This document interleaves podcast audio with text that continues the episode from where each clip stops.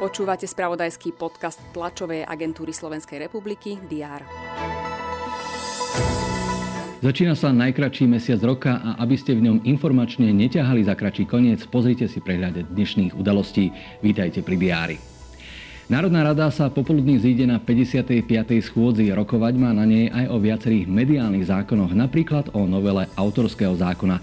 Proti jeho zneniu protestujú samotní autory, ktorí sú presvedčení, že novela fixuje nespravodlivý systém odmeňovania tvorcov.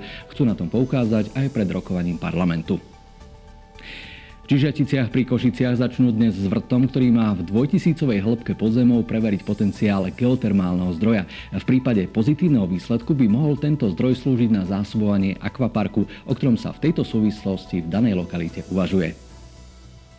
Poslanci Banskej Bystrice budú voliť nového mestského kontrolóra, preto sa aj dnes uskutoční rokovanie zastupiteľstva. Primátor Banskej Bystrice Jánosko chce dnes takisto predstaviť investičné plány mesta na najbližšie obdobie.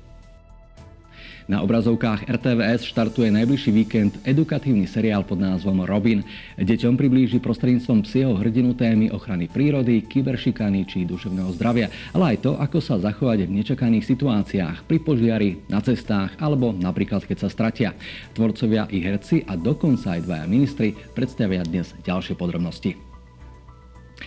Slovenskí olimpionici sa balia a vyrážajú smer Peking. Do dejiska zimnej olimpiády to majú namierané hokejisti, ale aj lyžiari či biatlonisti. Poskytnú posledné informácie pred odletom.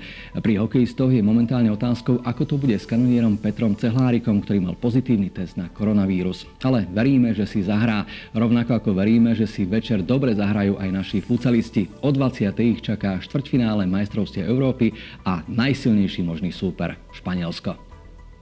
Budeme držať palce rovnako ako vám. Nech sa vám 1. február vydarí. Správy TASR aj dnes na Teraz.sk a TASR TV. Pekný deň.